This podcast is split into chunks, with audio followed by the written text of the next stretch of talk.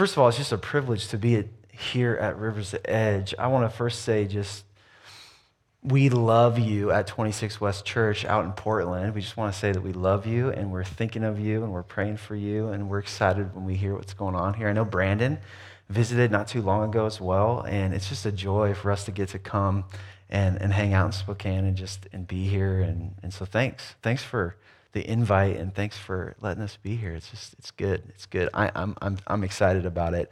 Uh, we actually, I have family who live in Spokane as well. And so I was, um, uh, we were here, and my, my son's birthday is April 9th. And so all the cousins are here in town. And so we had a big party uh, yesterday for my son. And if you ever want entertainment, like just pull out a pinata with eight kids that are under the age of 10. And it, it's just really hilarious. And I would recommend helmets for all of the children because the sticks, they were flying. It was just wild and crazy. And one of my nephews, he has a great bat, I'm going to just call it a bat swing. And he almost took off two other kids' heads at least a couple times. So we, we were very nervous. I don't know if we'll ever play that game again, uh, but it was a good time. But uh, a couple things about me I'm one of the pastors out at 26 West Church. Uh, my family, I, have been married to my wife, Kimberly, for we've, it'll be 12 years in May. I can't, cannot believe that. We have two little ones, and I'm going to share a little bit about them later. But both of my children are adopted. My first, my first son, his name is Parker, and he's he'll be four in April. And then my daughter, uh, we just adopted, and she is really close to my, my friend in the back, eight months. So she, eight months old, she, she was on the 23rd. And so it's really exciting. And we're, uh, man, we are in that busy time. And, and uh, I, I, need to strap on the, the sneakers and the sweatband when I'm hanging out with the kids because they are busy.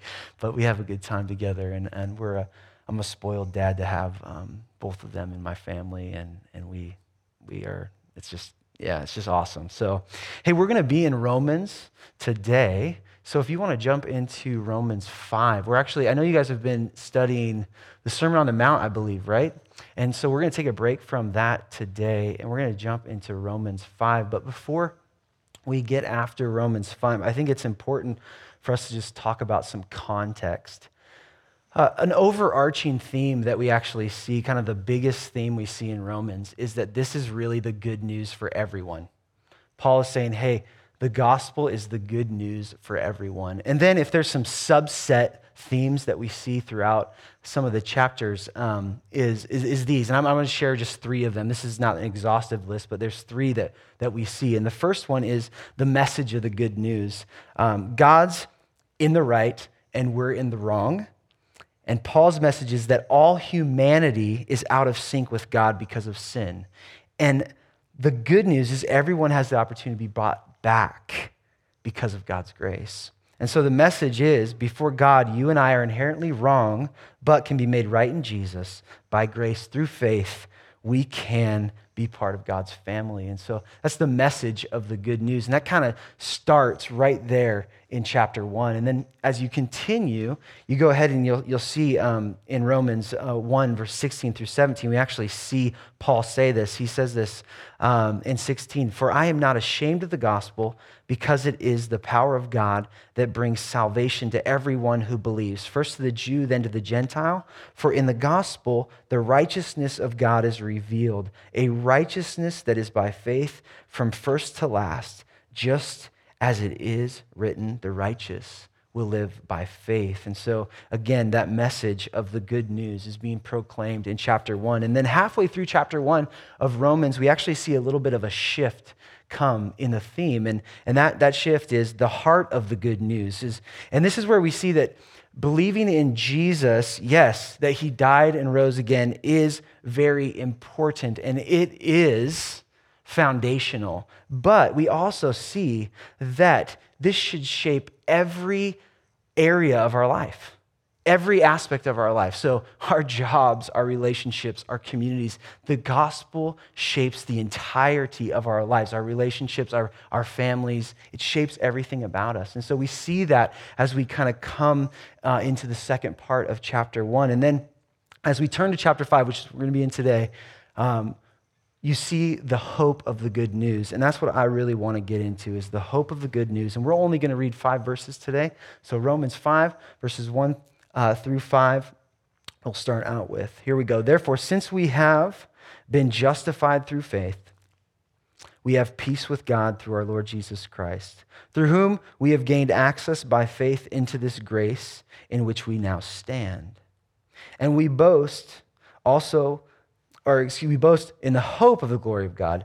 Not only so, but we also glory in our sufferings because we know that suffering produces perseverance, perseverance, character, and character, hope.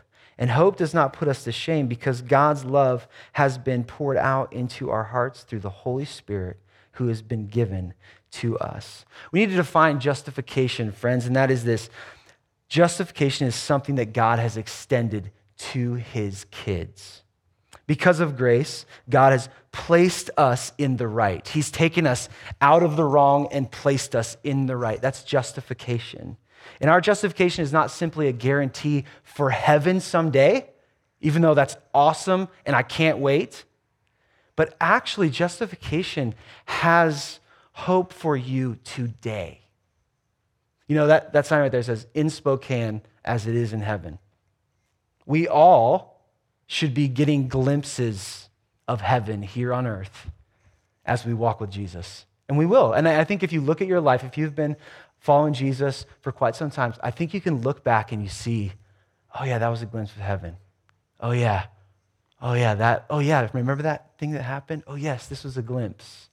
And so we, wa- we want to see those things happen. And justification, okay, is not simply a guarantee of heaven, but it is also the source of tremendous blessing that we enjoy here and now.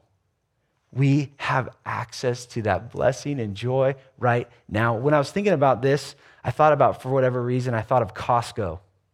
And I thought of those big garage doors. When you walk up and you have membership, you walk through them, right? There's no point of standing outside and just looking at the doors. There's so many discounts and samples to go enjoy, right? And so you go in. You go in, and that's very simply what we're talking about right here justification. God's placed us in the right, and now, yes, we get to enjoy heaven, but there is much to enjoy today. Go into Costco, my friends. Go into Costco. So, in light of all that we have seen, like up to chapter five, all those little themes that I told you about really quickly, okay? That theme of the message of the good news, all right? The heart of the good news, okay? Now we're ro- rocking into the, walking into the, the hope of the good news. There are three realities that you and I can enjoy.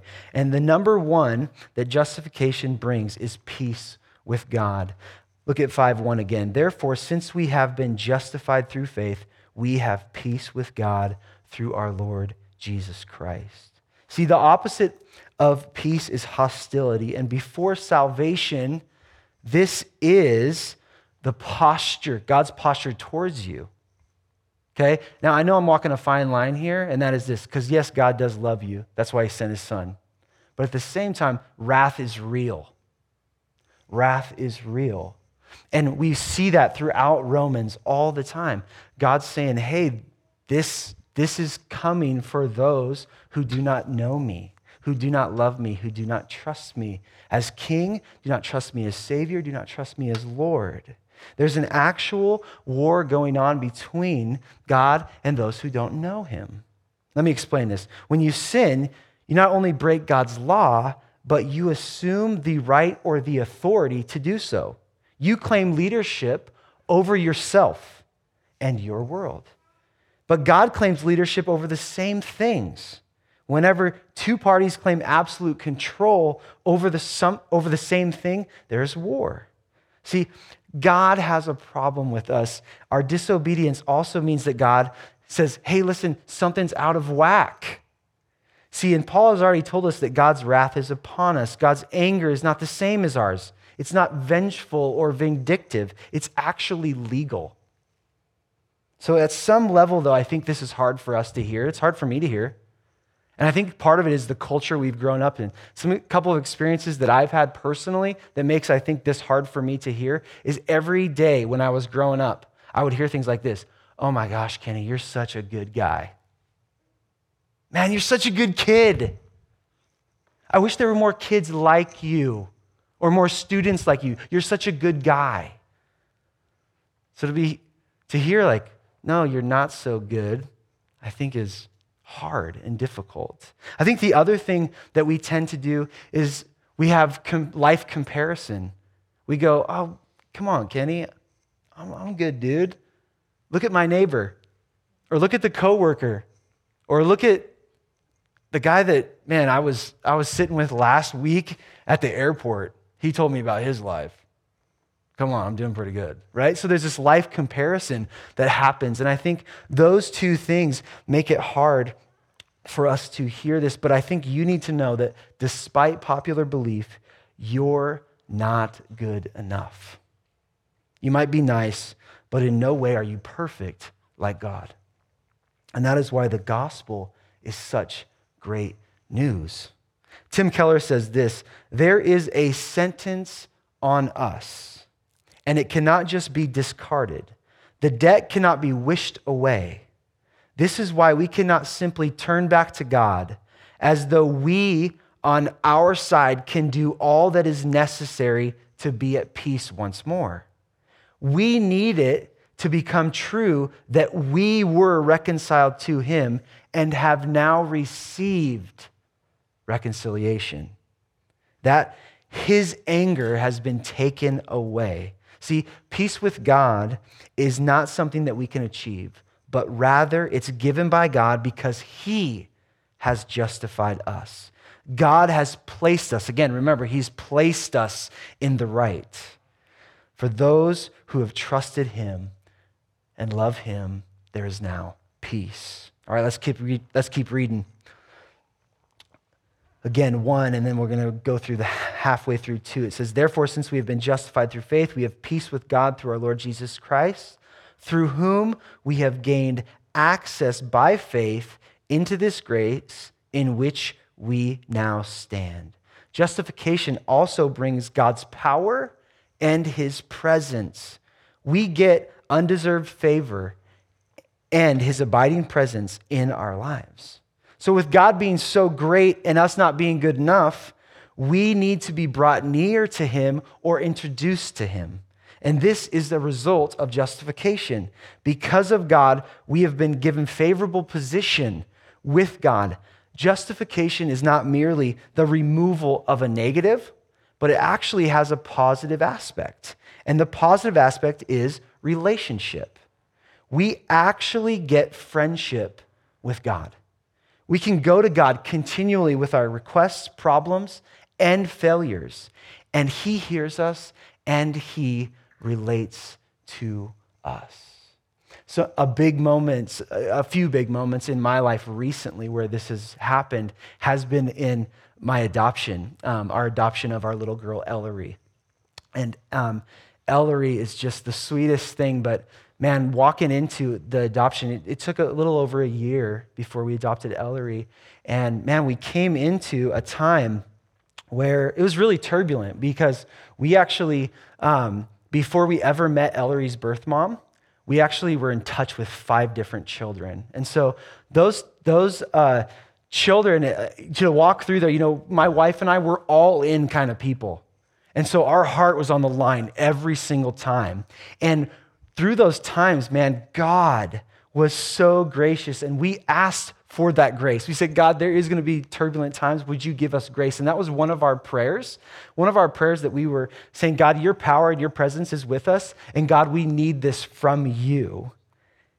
So God was so gracious in the times when we were crushed.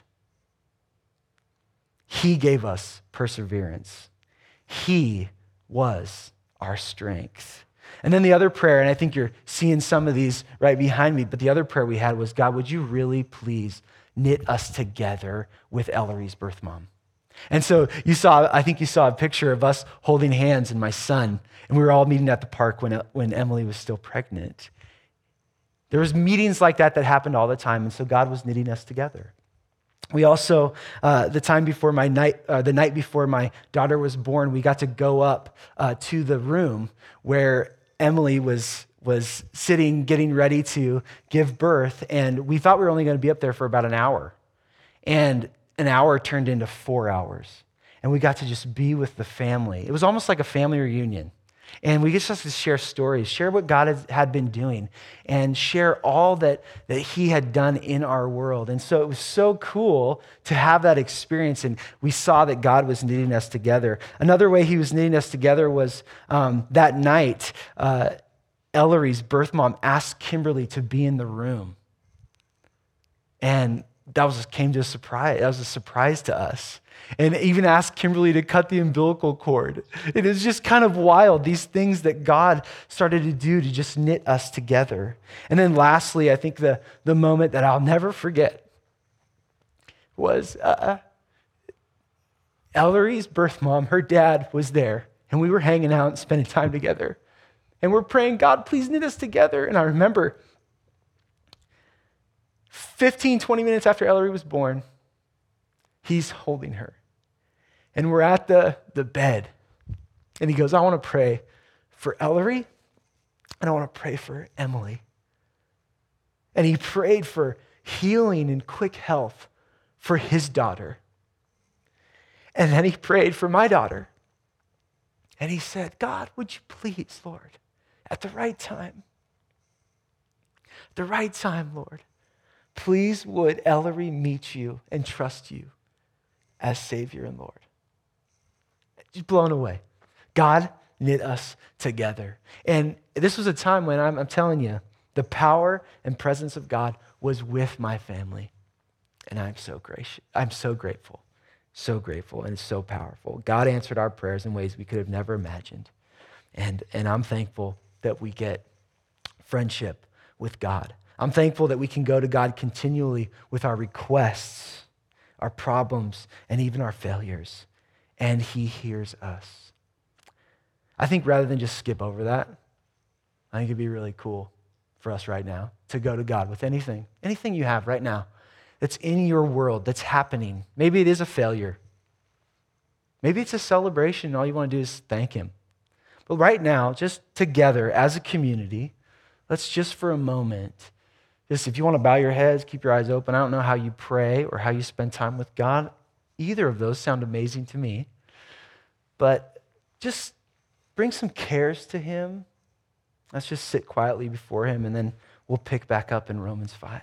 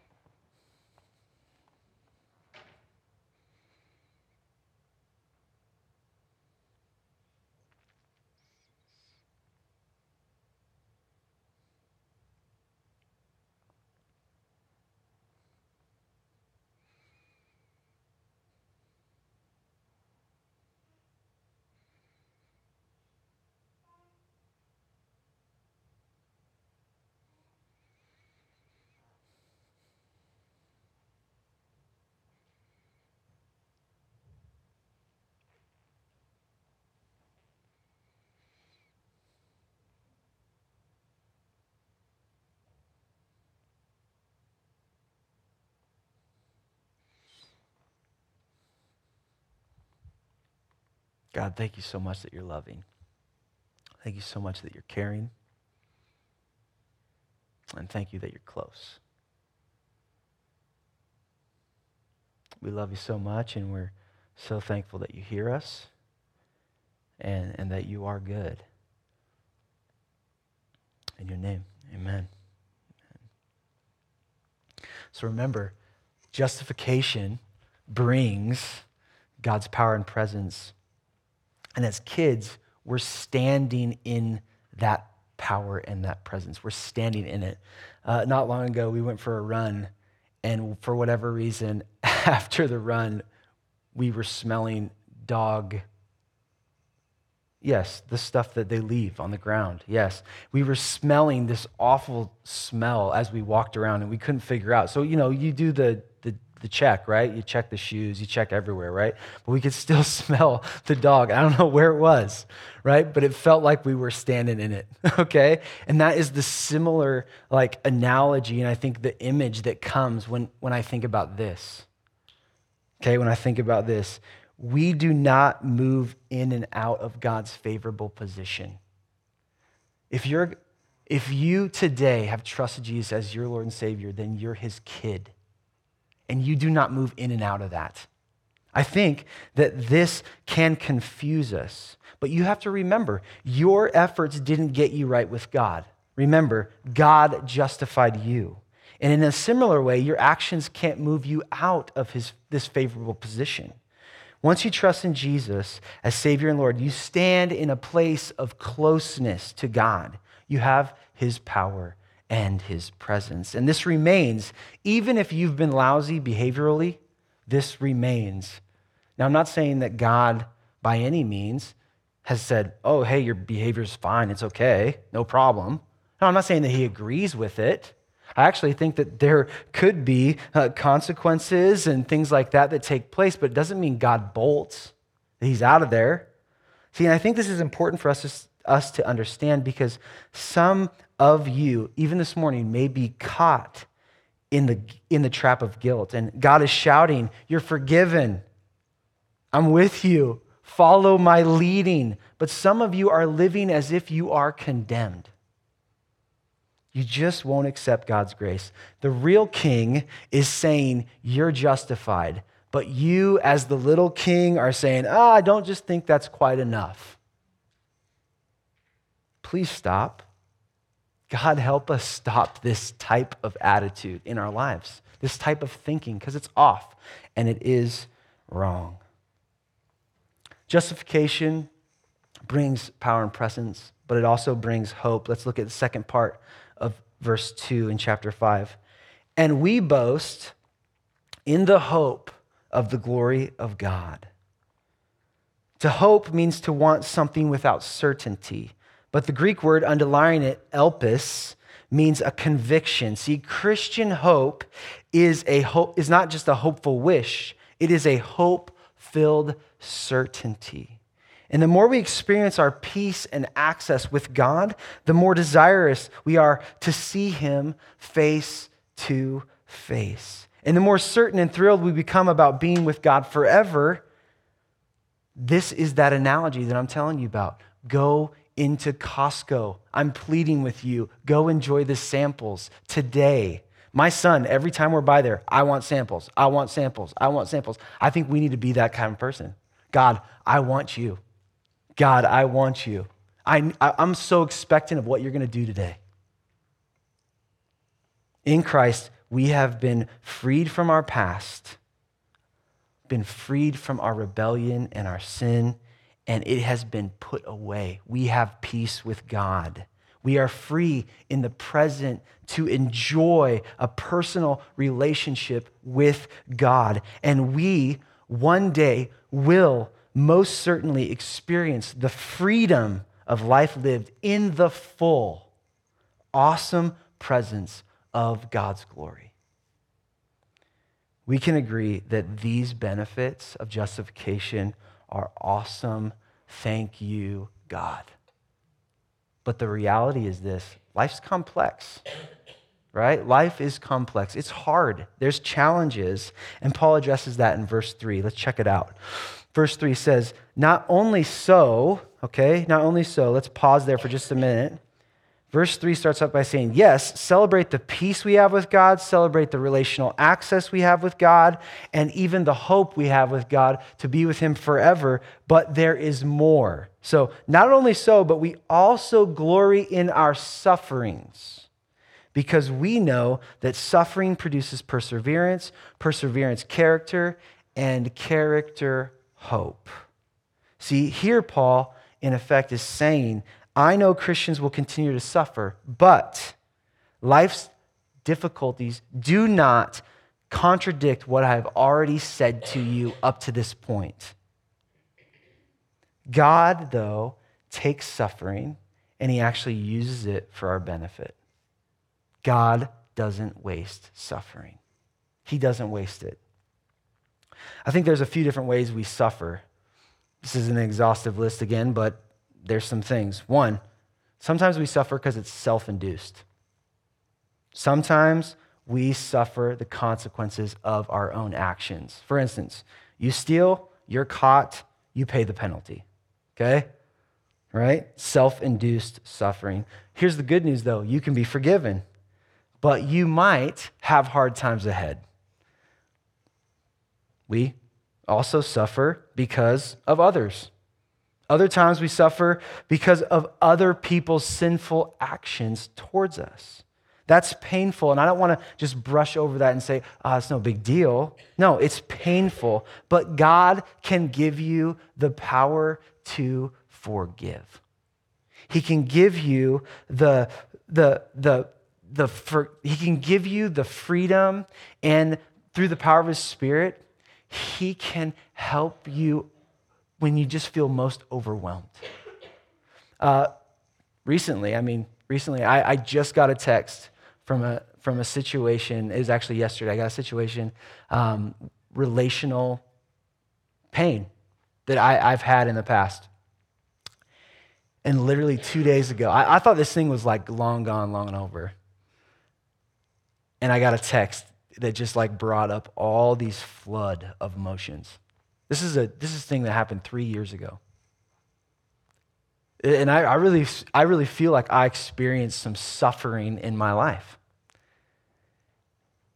And I found myself, even at the, the moment of suffering, I found myself going to God more than I was just previously, right? Suffering took me to a spot where I was like, I, am just going after God more than ever had before and growing in Him. And then I find myself yesterday, I get this text, and I, I text my wife, baby, I just got the oddest text. And the first thing she says, she, she's awesome. Did you go to God with it? so I find myself again going to God before I'm going to call this guy back that I've had extreme conflict with and suffering. And so, even in that moment, all of these emotions came back, came back for me, but God didn't waste it even yesterday. You know why? Because my, my, my family, me, my reaction was, God, I need you. Because I have no idea what this is, how this is going to go. God, I need you. I need you in this conversation. God, I, God, I need you. I need you. I need you. That's, that's the way our life should be all the time. But if we're honest, I don't think, I don't think that's the way we roll all the time. But suffering tends to be a way, not the way, but a way that God grows us, grows his kids. He doesn't waste it. We also see that, frankly, sometimes there's suffering we face for following Jesus. You might lose a friendship, you might lose a position at work, or you might just be left out and laughed at. That's real suffering. My point is that suffering comes in all forms, but remember, God does not waste it. He does not waste it. There is great blessing to be had, and suffering is one of the ways that it comes. That it comes. All right, to conclude, in Jesus, you have been justified. So enjoy the peace you have with God. Know you're close and this will not change. If there's anybody, if there's anybody in this room that doesn't know Jesus, that can change today, very simply. God has invited you into his family through his son, Jesus. All you have to do is receive it. And so, and I just, I challenge you, even, even today, as I, I speak to all of you this morning, man, right, right before we go into song in a few minutes, if you don't know Jesus as your personal Lord and personal Savior, then you can do that today. You can do that right now. God is saying, Here's my grace, receive it. And so that's simple. That's simple. That's, that's God, I love you, and I trust you for salvation. I know I'm sinful, and I know that I can have grace through your Son, Jesus. So that, that's it. And so I would say, man, if, if that's you during a song, just say those words God will forgive you, and God will be your father, your king. We also know that his kids get to live in his power and presence. He loves hearing from you. Lean into him, give him your cares, and share your heart with him. Be honest. Ask him for stuff, run after him. We also see that there is the hope of glory. Jesus saves, he is saving, and one day we will be saved forever. Remember God's promises for today and tomorrow. God is already preparing your future, and life might be difficult today, but those in Jesus will live with him forever. And do you anticipate that day? Do you anticipate God's return? Are you looking forward to that? I would say adjust your life according to that. Lastly, we don't look forward to suffering, but instead we want to grow in seeing it as a catapult to greater love, to greater love for God. Suffering reminds us of a true, our true source of joy. With that all in mind, let's just, um, you can start playing, my man, and let's just end with this really good news. And that's in verse 5 of chapter 5. Hope does not put us to shame because God's love has been poured out into our hearts through the Holy Spirit who's been given to us. I think that's a great way to end. Let's respond to the love God has poured out by worshiping Him together in song.